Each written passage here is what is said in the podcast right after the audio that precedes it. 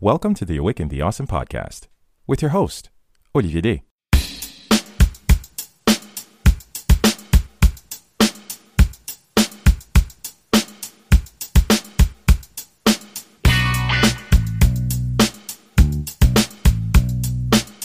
This is Awaken the Awesome, a podcast where we acknowledge that we are all in this together. Through enlightening conversations and personal insights, we like to engage with individuals just like you who show us how they are bringing a little bit of awesomeness along their individual journeys. Our hope is to inspire you to always keep pushing and to stay awesome along the way.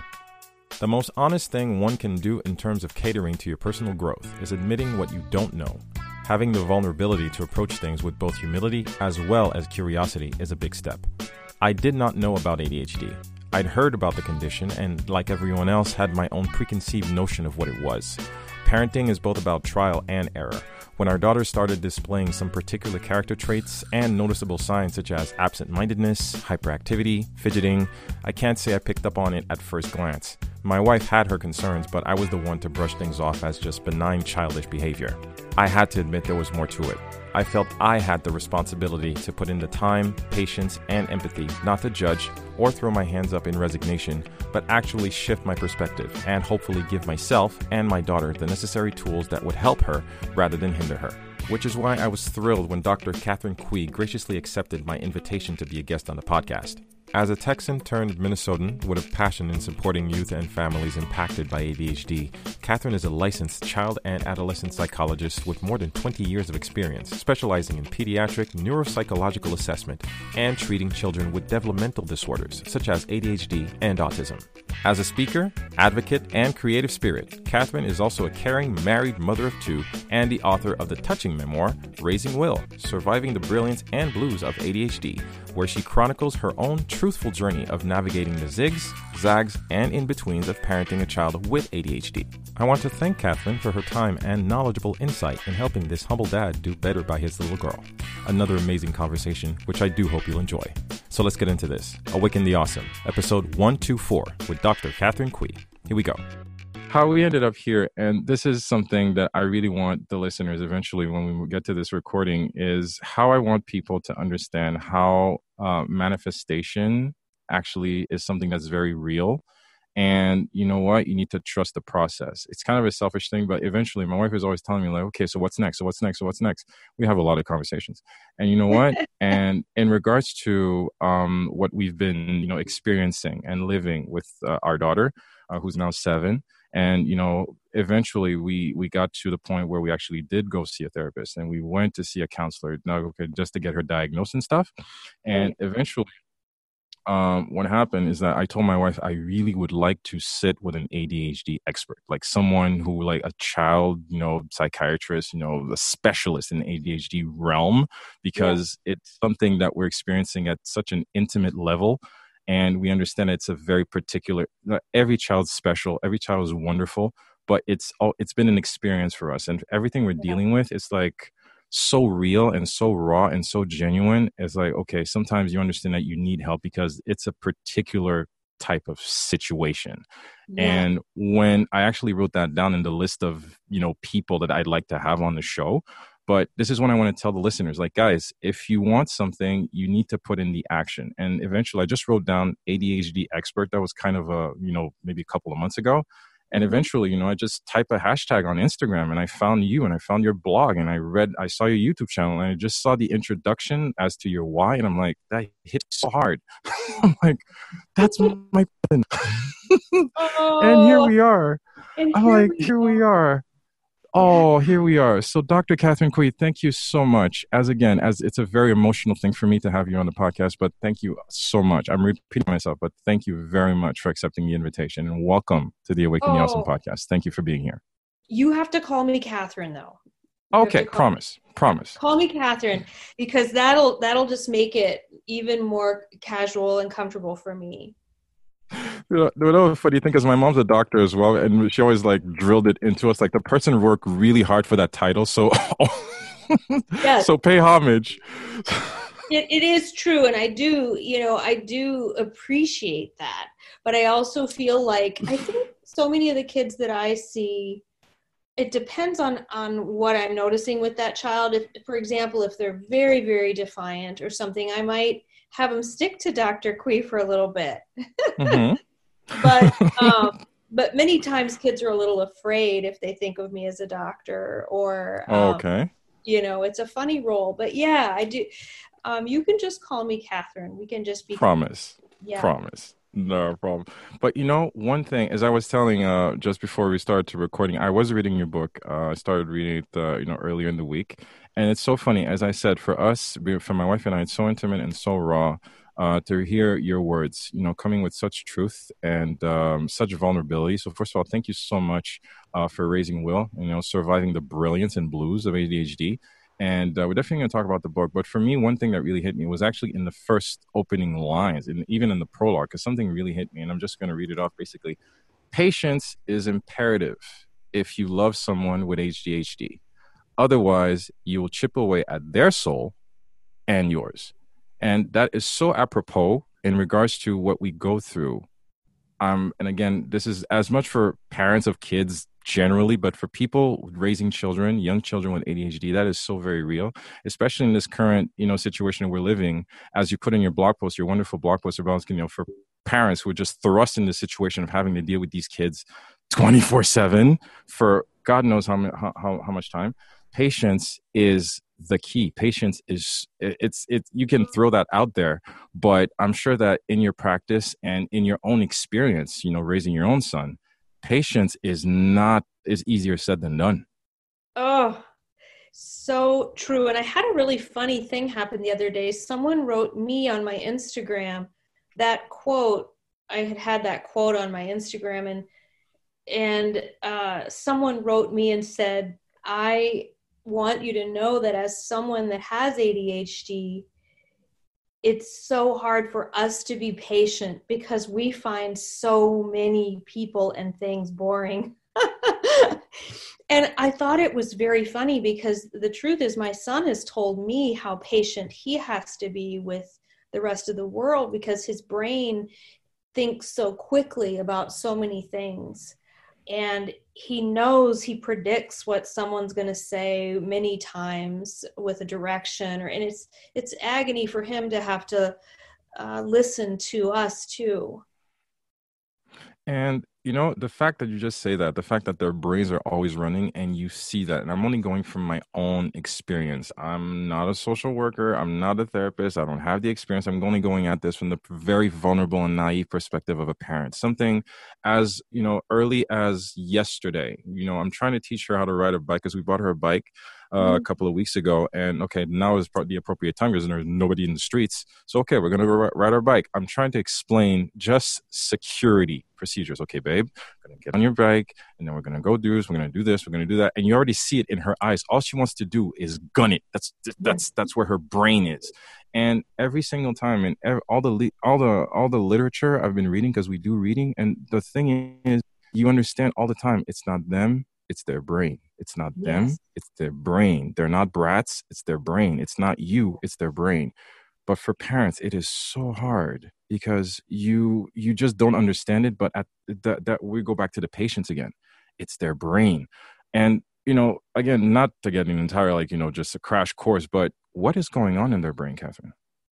Well, um, a lot. So ADHD, there are chemical differences as well as structural differences in the brain of a child with ADHD. So, chemically, certain neurotransmitters are not firing as effectively in the brain. And so, neurotransmitters such as dopamine and norepinephrine that provide stimuli um, are not at the same level. So so a lot of things like there's some experimentation with natural sub- supplements like fish oil that have been associated with a rise in dopamine in the brain and Ritalin, which is a stimulant, also increases dopamine. So that's that chemical piece and then from a structural piece. There's also a lot of research shows that the frontal lobe, not just the frontal lobe, but other aspects, other parts of the brain,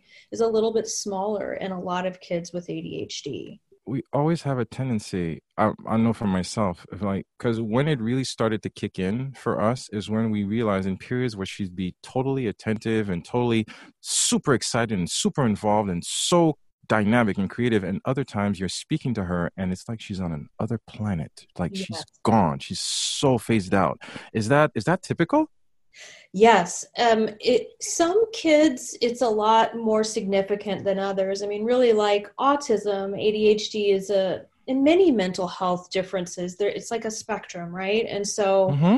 for some kids, that dazed expression and difficulty, at you know, focusing and, and is a lot more pronounced than others. For my son, I remember him in the mornings, early in the mornings, and I write about this too, but how hard he was to reach uh, because he would just be staring ahead. And in fact, a lot of parents will first bring their child to a neurologist because they're wondering if maybe their child might be having like absence seizures or something because they can't get their child's attention or they have their hearing tested first or double mm-hmm. tested three times because they're like something is going on here yeah, so difficulty attending, and eh, really, Russell Barkley talks a lot about that it, with ADHD. And Russell Barkley is one of the biggest researchers in the field, and he says it's not a diagnosis that affects attention as much as the ability to shift attention.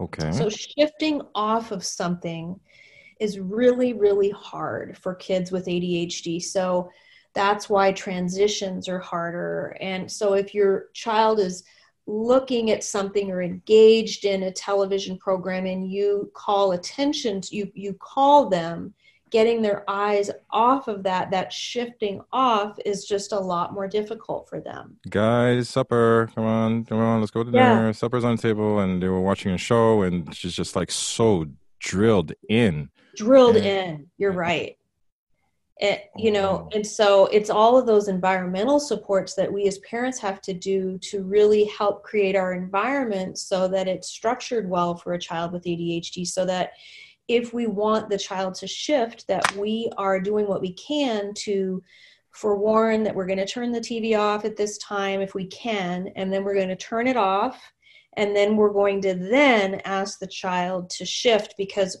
with that screen on, it can be really impossible for a lot of kids to shift their focus. They'll, you'll see them even trying to turn their own face sometimes.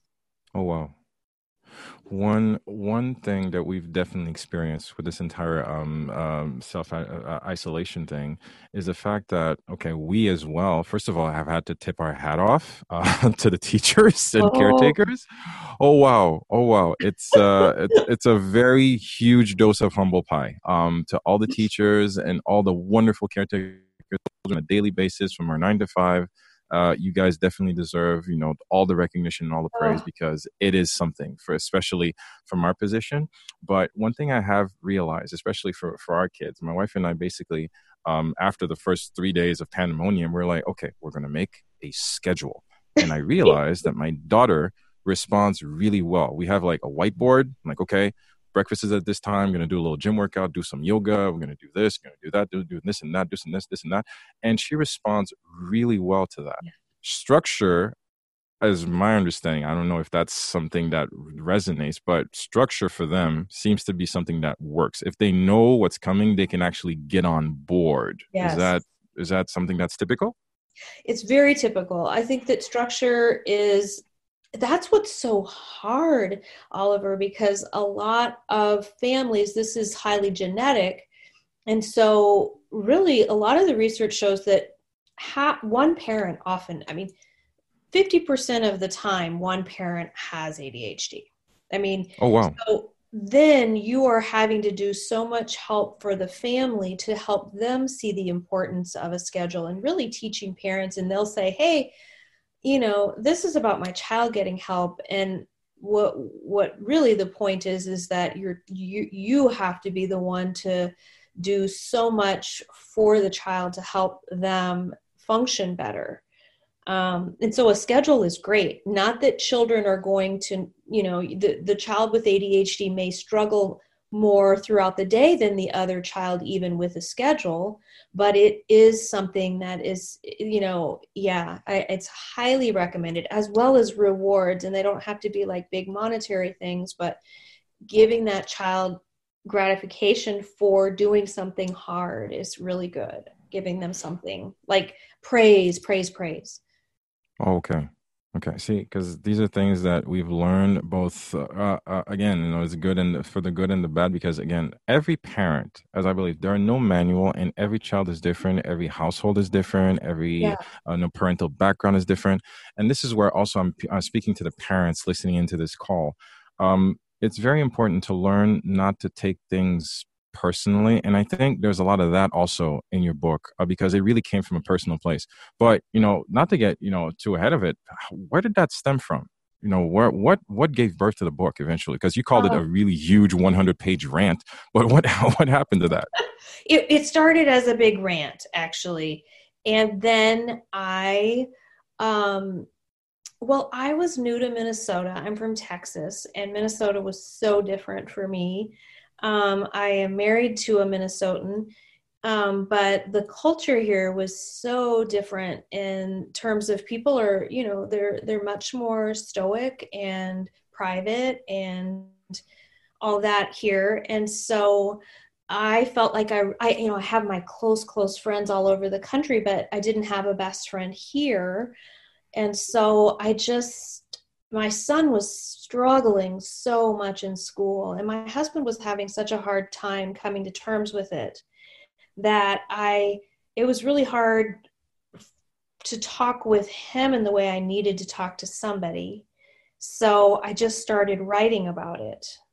Um, that's really and it felt like the safest place to to talk because i didn't have close friends that i could share that stuff with here.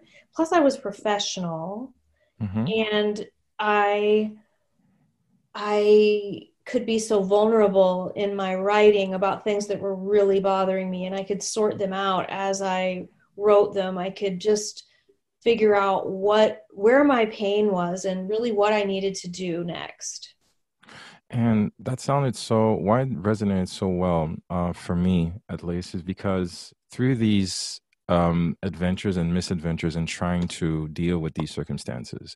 And I want people to feel comfortable because this is something that, as parents, is going to come probably as a taboo because you want to love your child, you want to do better because all parents are trying to do their best. But for us, and that's why I, it really hit me through reading your lines, it's because, you know, you don't know because it, you said it yourself, it affects everybody. It affects the child, it affects the parents, and it affects the parents individually because every person has their own perspective on a thing. Even yeah. when we had to get our child, when even when we when my wife suggested, that, okay, you know what, we need to have her see a specialist. No, nothing's wrong with her and that's me. Nothing's wrong with her. She's just hyperactive. She's just like needs more structure because i oh. was raised very firm. It's like she just needs more structure. She's just misbehaving. That was me and i'm totally open with that. But it's when yeah we first of all there was the first meeting with us because it was, it was two meetings. The first meeting was with us the parents like what is your perspective? As in me what is the mother's perspective? As in my wife? And then when you know we met when she met with our with our daughter and we realized oh okay. You know what? And then the reports came in like listen you both are concerned you both see the same things as us. You're both going about it differently. So uh-huh. emotionally speaking um, you know, in terms of how we should address it. Sure, there are differences, but through emotions, we're both dealing with stuff. Like me, I felt like, how can I best help my daughter? My wife yeah. is like, okay, I just want my daughter to be okay at school. I just want her to have a normal day. I don't want her to feel so like there's something broken. I don't want to, like you said, chip away at her soul. And it's in these conversations that need to be had. And what I'm hearing from you and from your wonderful book is the fact that parents also need to have these conversations, not just address the condition, but they need to have that communication because that's also important for the child's well being. Right. That is so much of what I end up doing is is talking to dads in sessions and trying to kind of help them warm up to the process because often the mom is the one bringing the information or it's not always a dad and mom. I mean, I see all kinds of couples um, two dads and two moms and all kinds of things but often, if we're just talking about traditionally what I've seen in my years of practice, is often a, a mom coming and saying, I'm concerned about my child. My husband is, um, doesn't think there's a problem. And so I'll say, well, let's have your husband come to a meeting and i just and then often what happens is is many times the husband shares that he struggled terribly in school and his pain starts coming out. Um, and he doesn't want and so it's really interesting and then that then the trust develops that you know i'm not going to force any kind of treatment or anything on the family. I just want them to have information and and it takes time to develop that connection. So but so often somebody and one of the parents has struggled in school and has a lot of shame around it. The thing is and i'm being very open just the fact that i'm hearing you and you know your expert advice right now i'm asking i'm really going back to school myself and i'm asking myself hmm hyperactive always on a on a as my parents used to say on a stage because I was very exuberant.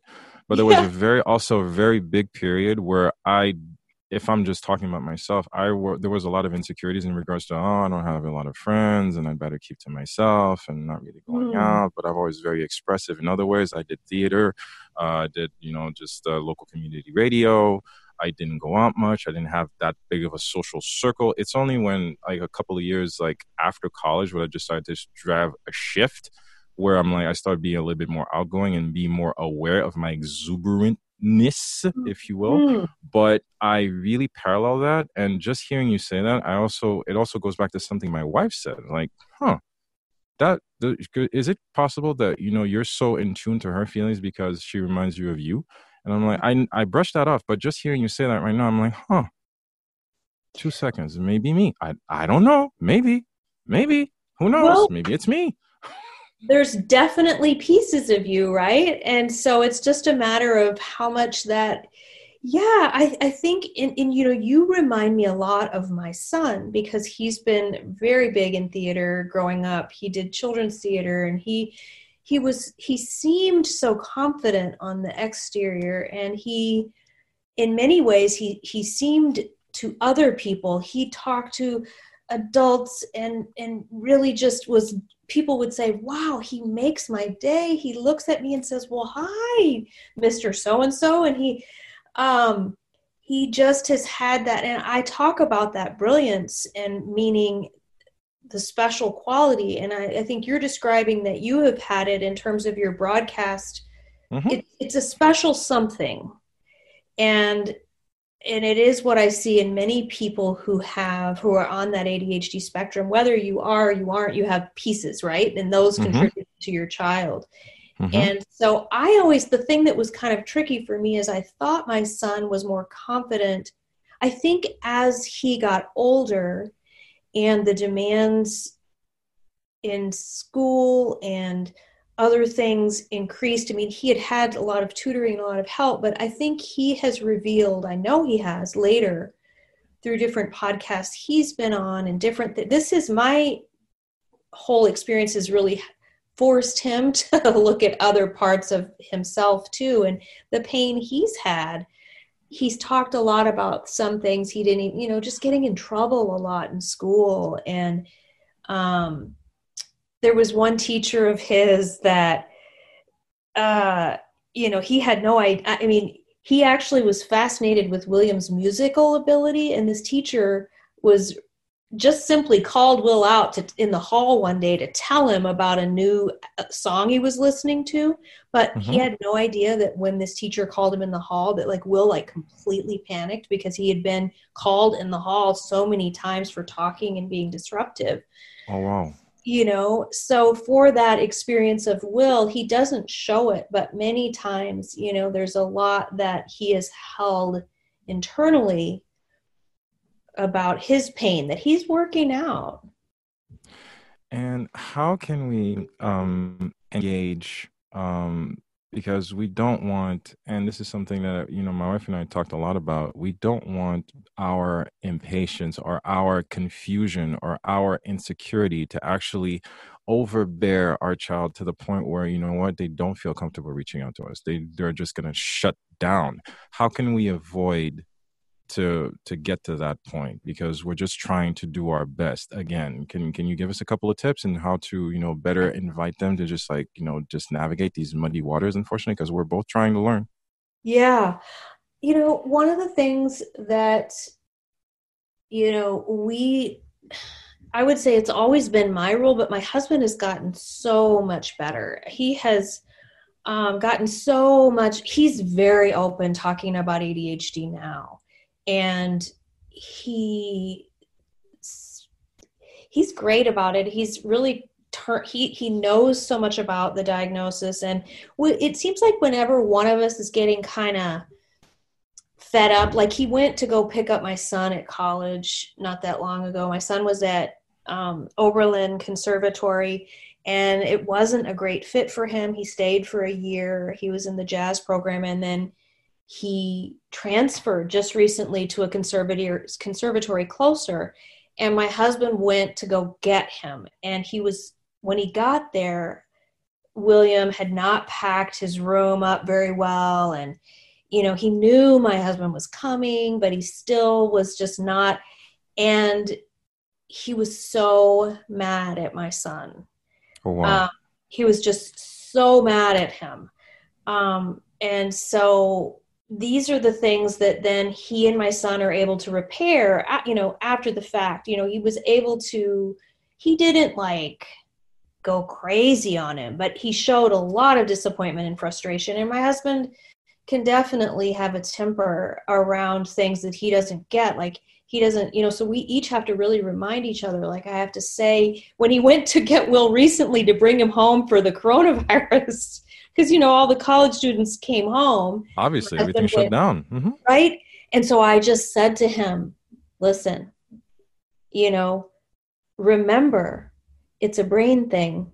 And it's important that we, William's doing well in school. And I always kind of say, academically, he's thriving. He's a good person. Like, we know how sensitive he is. So please be patient. It, it doesn't matter if it takes a few extra hours you know he's trying to please you bill and i always say that and you know this time william was all packed and ready and he'd really learned from it.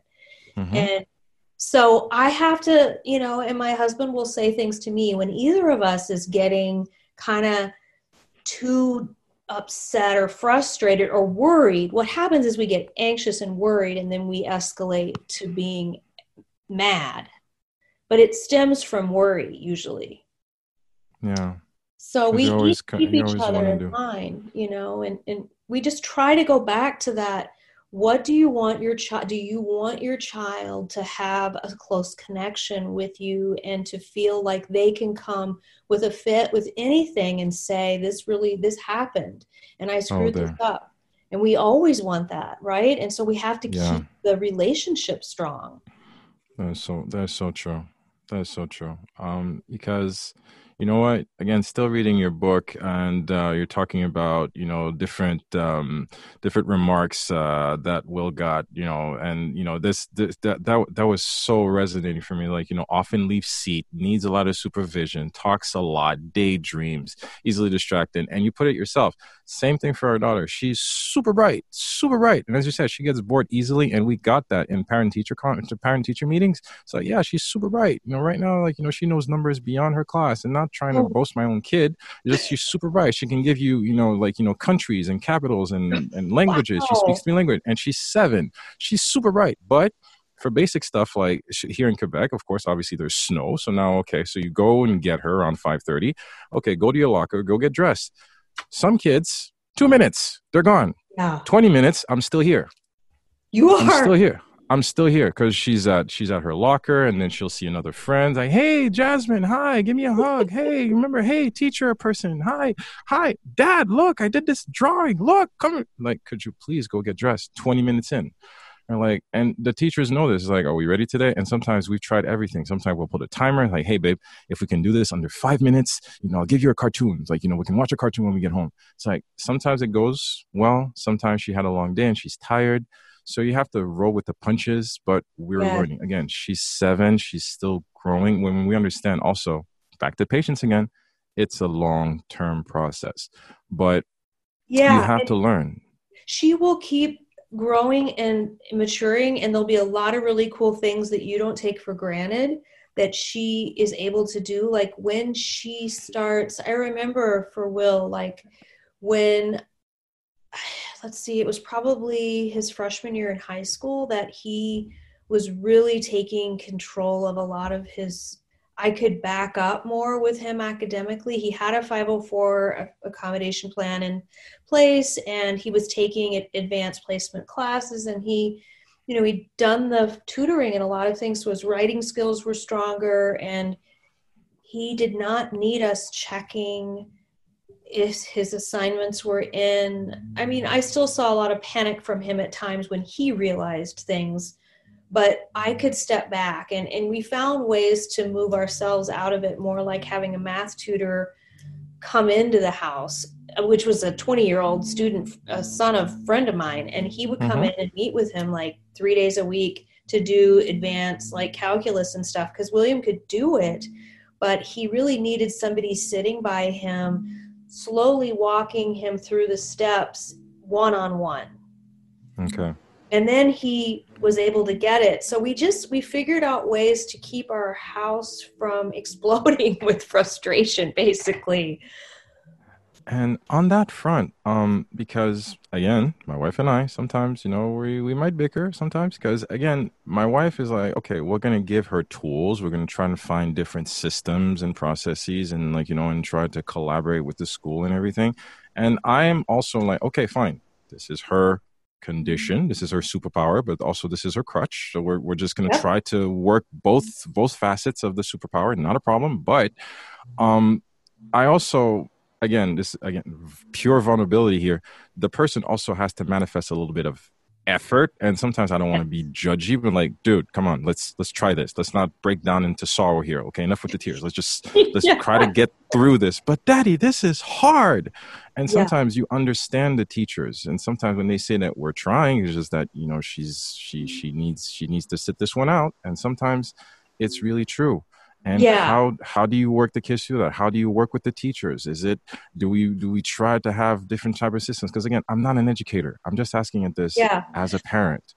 You know you will be able to know. I, I feel like there's one actually one of the teachers that I wrote about that was an amazing influence and was such a wonderful support to him. She came to my book launch and there's pictures, you know, on the website, I think, of her hugging Will and stuff. But anyway, she um she just naturally understood what he needed. She let him stand, you know, by his desk when he needed to. She let him you know she she kept him from being disruptive but she understood a lot about adhd and just i think truly she was just a gifted teacher in this realm mm-hmm. um, and if a teacher is being punitive like we had a teacher once who william i don't know he just couldn't get his name on his papers so he wouldn't write his name. And so then she would just, and of course, you know, he had like the worst handwriting in the class. So you'd think it was very distinctive handwriting. But okay. she, she was so bothered by the fact that he didn't have his name. So one time she held the whole class in as a way from recess to help him learn somehow that was her view of helping him learn the oh, concept. Oh wow. Oh no. Right for not putting his name. And it's like, those are the things as a parent that I am not comfortable with saying, you know, this is something that my child should probably just learn some natural consequences here. That is mm-hmm. not one. No, um, no. Right. So singling out is never a good, never a good solution as far as I'm concerned. I, I, that's me, no. but I don't think you should single out just one individual in that regard. No. No. So you know, my whole thing is to really know that I need to help the teacher a lot. And the teacher, you know, as a parent, your job is to not just have the teacher support your child, but for you to be the parent saying, What can I do to help you? What can we do as a family to help learning easier with my child? Like, do you, you know, so that's my gig is try to connect with the teacher and form that alliance, that collaboration. So you're a team. Um, sometimes it's really harder. You know, I've had teachers, and I think this is really going to change more and more, but there are teachers who don't know much about ADHD. And, and my strategy was like to send them like articles. Well, you know, that's not the, I didn't really know what to do. Um, my son went to a school where the children there weren't i want to say you know there's there's 8 to 11 percent of kids have adhd but oh that wow that's a that's a big number 8 yeah, to 11 8 to 11 percent those are the latest numbers on the diagnostics on children with adhd so we as a community really it's important to, to understand this diagnosis and to really understand that parents are trying their best and that teachers are going to be learning more and more and more. I mean, we just had a strike in our neighborhood on teachers who were not willing to. The school district was trying, you know, they, they were not going to continue with some of the supports for kids that have ADHD and other diagnoses, and the teachers striked about it and, and got more funding. Um, but I guess as you'll know in your gut, that's what I usually tell people. If something doesn't feel right and your child feels like you can sense that that whatever consequence doesn't feel right to you, then trust your mm-hmm. gut and talk with the teacher. Need to work as a team, needs to communicate, needs to know, okay, how can we best work together in the interest of the child? Okay. Yeah. Okay. Yeah. I, it's in every year is different and some years it's important to try you know we had certain years where will really needed medication and then the year that he had an incredible teacher he didn't need medication that year because he was doing a ton of sports i actually think he probably would have benefited a little bit that year too but he was having such an appetite problem that um, we did not have him take medicine that year, but but the teacher was so kind to him that it was okay because she was more tolerant. So, on that front, um, because we're still on the fence we're totally undecided and still exploring different variables. Because you know, friends have asked us, "Are you going to medicate her? Are you going to medicate her? Are you going to medicate her?" What type of questions should we be asking ourselves before? You know, how can you guide us in return in regards to making that decision? You know, um, I think it is something that you work with a professional first, who's a child mm-hmm. psychologist or a similar type of professional, to establish rapport. So you have that person that's really providing you with education and building a relationship with your daughter. Mm-hmm. So you mm-hmm. have that connection going and you're implementing things at home and really trying those strategies to help you know kids with adhd often struggle with bedtime and food can be tricky. So there's a lot of little tricky things because their sensory systems are are different. So many times those kind of everyday things can be trickier. So you try to get those kinks worked out as well as you can and if your child is still you know one of the things about adhd is that we're learning that regulating emotion we've always known it, but we haven't attributed it to ADHD that coping is harder. And they're mm-hmm. learning that coping is a lot harder for kids. It's not just difficulty focusing or being impulsive or overactive. And so if that child is having multiple tantrums or is starting to dislike themselves or feel defeated, regularly. You know, it's it children have a lot of mood swings many times every day, but if you're seeing oh, a boy. pattern, right, where that child is just kind of losing their zip, you know, many times parents feel like they like they have to wait for this long period and it, it, the medication is something that should enhance life and mm-hmm. make life easier. And like Edward Hallowell, um, he just did a podcast where he interviewed my son, and he's the guy who wrote Driven to Distraction, and he's written tons and tons of books about ADHD. And wow. he was talking to my son about meds because, you know, he endorsed my book and he feels like he kind of knows Will now.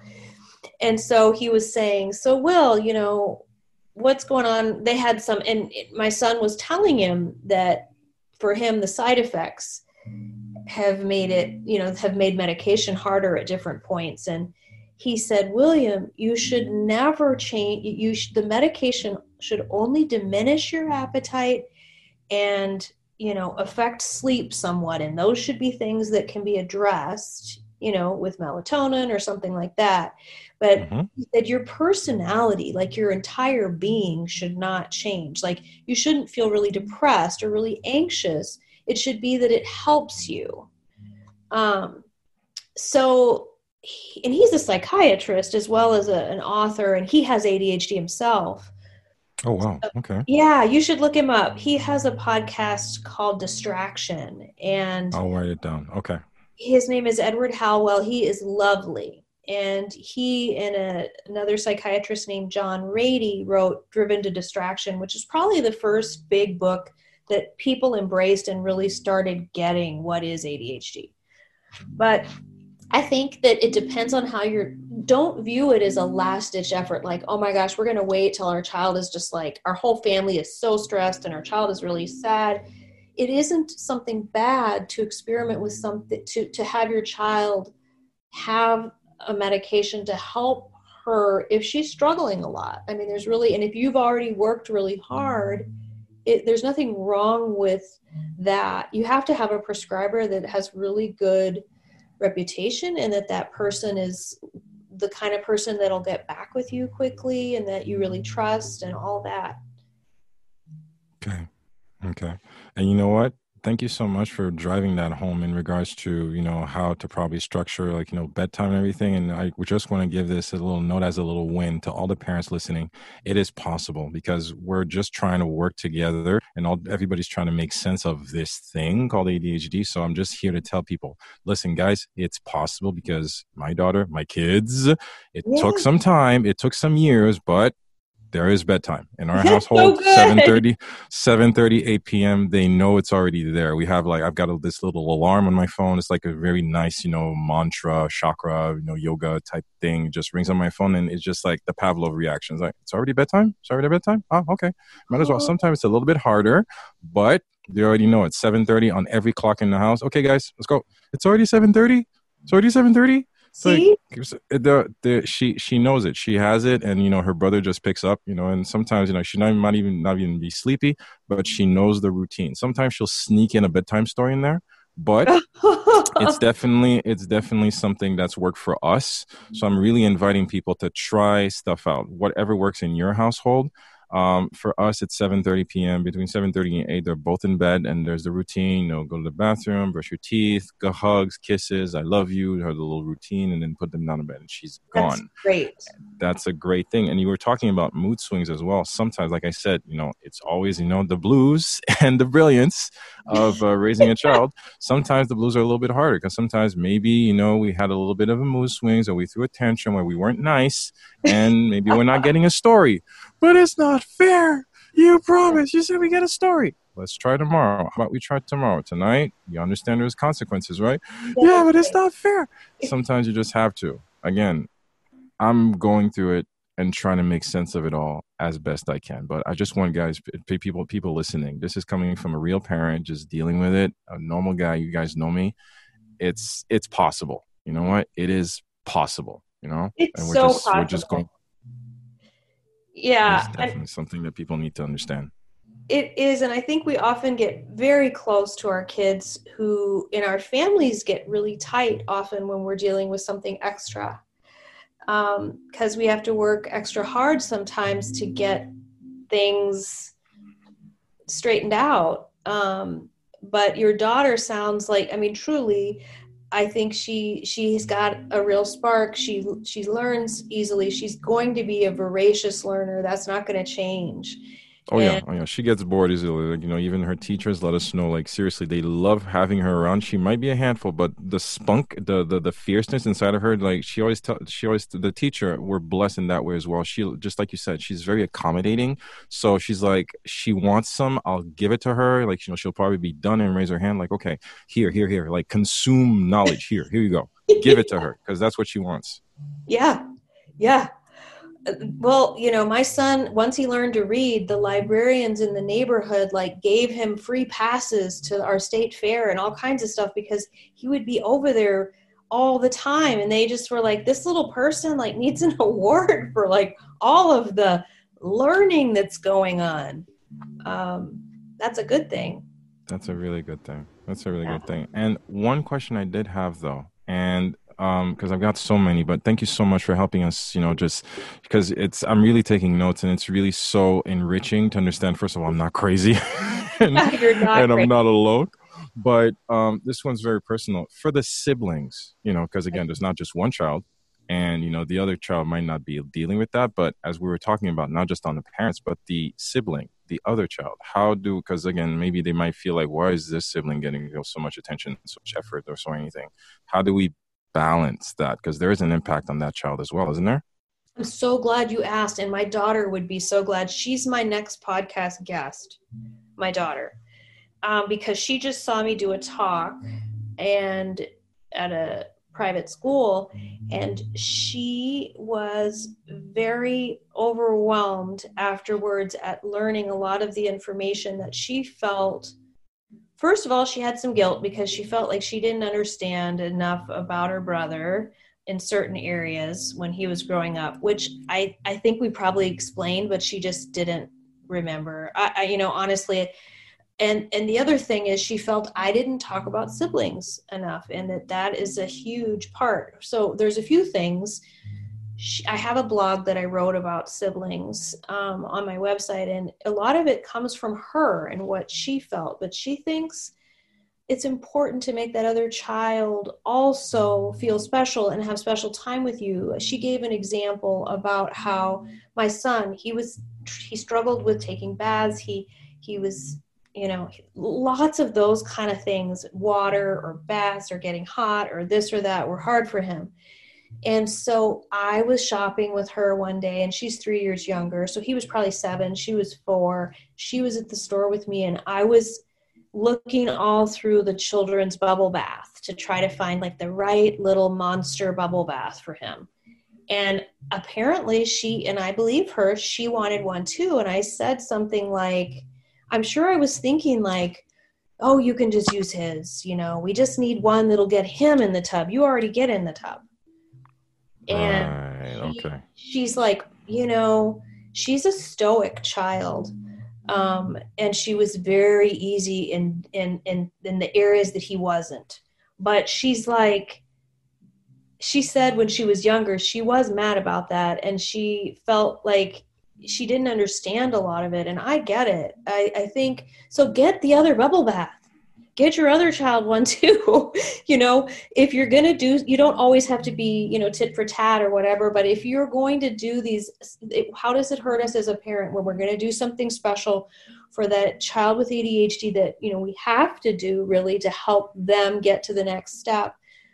You know think about the other one and and you know just talk to the other one also and explain you know well your brother or your sister you know we do these things because this is harder and um, we're you know let's let's go in the grocery store and, and find something special for you too like a special nail polish or whatever you know mm-hmm. like another little something you know you're so burned out as a parent a lot of times that we're just not thinking about that other child especially when the other one is so much easier and that little easy one does need some things too. You know, obviously we're not neglecting them entirely, but they're not always going to tell us that they're feeling left out or they're not going to always say that.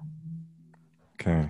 So it's really it's really about being attuned to not just you know obviously the adhd child but also the other child. And understand that they have needs too and just make them feel special. And again it might be just a bubble bath or just like you know just alone time with mom yeah. or dad you know just a little time. Doesn't a take much. time. the other thing is to not pit them. Some parents will pit them against each other unknowingly by saying like you know they might say to the one with ADHD a lot of things like, You're the oldest, you should be doing this, you should be doing. And then in a way that's kind of pitting the siblings against each other because you're you're criticizing that old one relative to the younger one. Um, and so you know it's it's really trying to look at each child's skills differently you know the oldest if that oldest like you your oldest has adhd so you know you let them shine where they shine and each child grows where they need to grow. Um where you need to listen. You need to listen. Yeah you need to listen. You need to listen you know those kind of things. And it's you know you know we all do that. And i think it's important to also make a point of saying we're not trying to do adhd parenting perfectly. We are not. And you know i don't want to ever try to be that person because it's no fun trying to be perfect. You take the zest out of your entire family and it's just impossible you know so forgive yourself as a parent every day too for you know the, the ways that you're just learning. And um uh this is probably going to be my last one but um it really matters to me to get this point out there. Again for the parents listening this is very important. What would you say to the parents as again you know with the shame and the guilt? Because without because this takes work.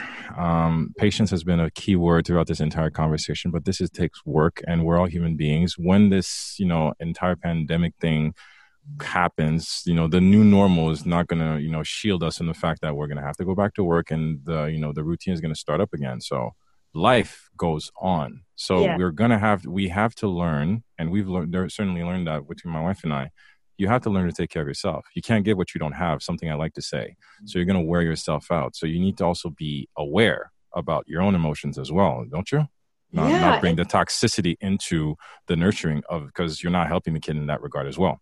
Yeah and it's not fair to your children to say you know i don't have any time for myself because of you. Obviously that's pretty harsh to say and we would say it maybe in a different way but your child also needs to see you you know even you know and everybody's different. I mean if your child is like completely bouncing off the walls and you know the idea of maybe you doing zen yoga i you know i'm, I'm trying to be realistic too but it's important for your child to see you say, Mommy or Dad is going to turn on this yoga tape and, and I'm going to be in downward dog in a second and you can join me if you want. But I have to calm myself down. I have to do what I need to do for me. Let them see you taking vitamins or let them see you like doing good things for you or you know do little sweet things for yourself so that they feel relieved that you're you're going to be there for them. Wow that matters so much again for the self because again this is going to take a lot of energy of time of love um, yeah. but we're going to drive it home it is possible you know throughout this wonderful book throughout this wonderful conversation this expertise catherine i can't thank you enough again i'm going to keep my oh. promise coming up on top of the hour but again it's been oh, yeah. a tremendous gem of a conversation. I feel so thrilled. I'm energized. I feel hopeful.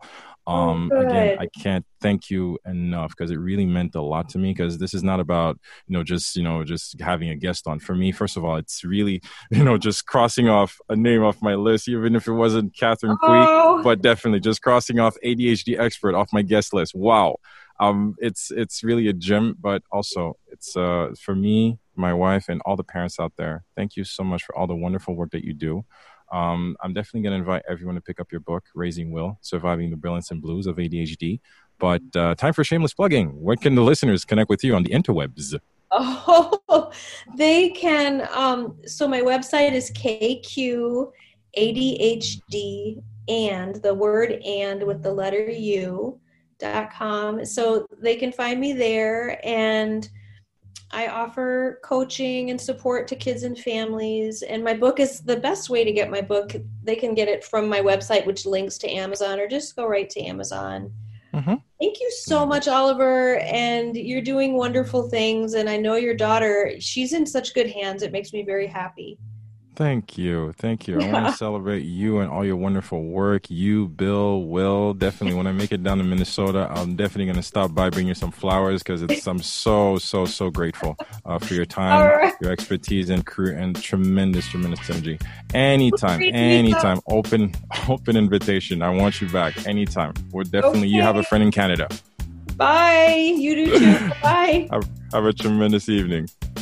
This has been another episode of the Awaken the Awesome podcast. We always love to get your feedback, so please do drop us a line via Instagram, Facebook, or email. Our email address, awakentheawesome at gmail.com. Do visit our official website at awakentheawesome.ca, where you can find our entire back catalog of episodes and incredible guests. Also, if you haven't already, please hop on over to Apple Podcasts and subscribe, give us a rating, and leave us a review, as this helps us tremendously in growing this podcast and spreading the word to more awesome listeners like you. We always appreciate your support, and thank you for listening. Stay awesome.